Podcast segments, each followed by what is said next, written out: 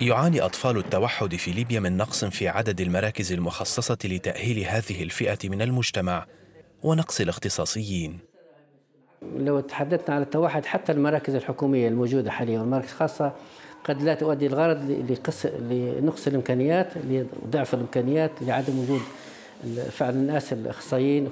كما أن الأزمات الاقتصادية التي يعيشها المجتمع الليبي تمنع أولياء الأمور من إرسال أبنائهم إلى مراكز التأهيل الخاصة بشكل منتظم.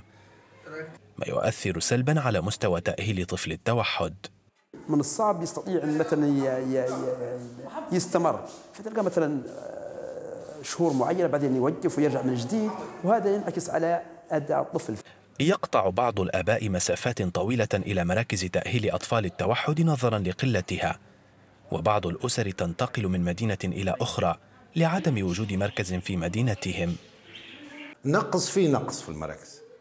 والدولة مش متلفتة للطائفة هذه بكر طائفة الطفل التوحد. في لو بعض اولياء الأمور أو عدة اولياء الأمور يعني الصعوبات المادية هي اللي تكلفة. يعني بيخصص ميزانية خاصة به هو. وفقا لمختصين فإن معظم المراكز تفتقر لاختصاصيين مؤهلين للتعامل مع حالات التوحد. حيث يمضي الأطفال أشهرا داخل المراكز من دون نتائج تذكر. فتلقى أن الطفل مرات الولي أمر ساعي بيه بكري ومشخصة بكري وحاطة في مركز بس للأسف الكادر اللي يشتغل مش مؤهل.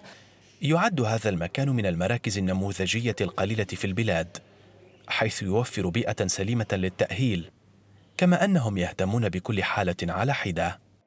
حتى بالنسبة لي أنا مش سهل ما كان سهل يعني باش إني أنا نوصل البيئة اللي مفترض انه يتواجد فيها الطفل وتكون فيها إمكانيات.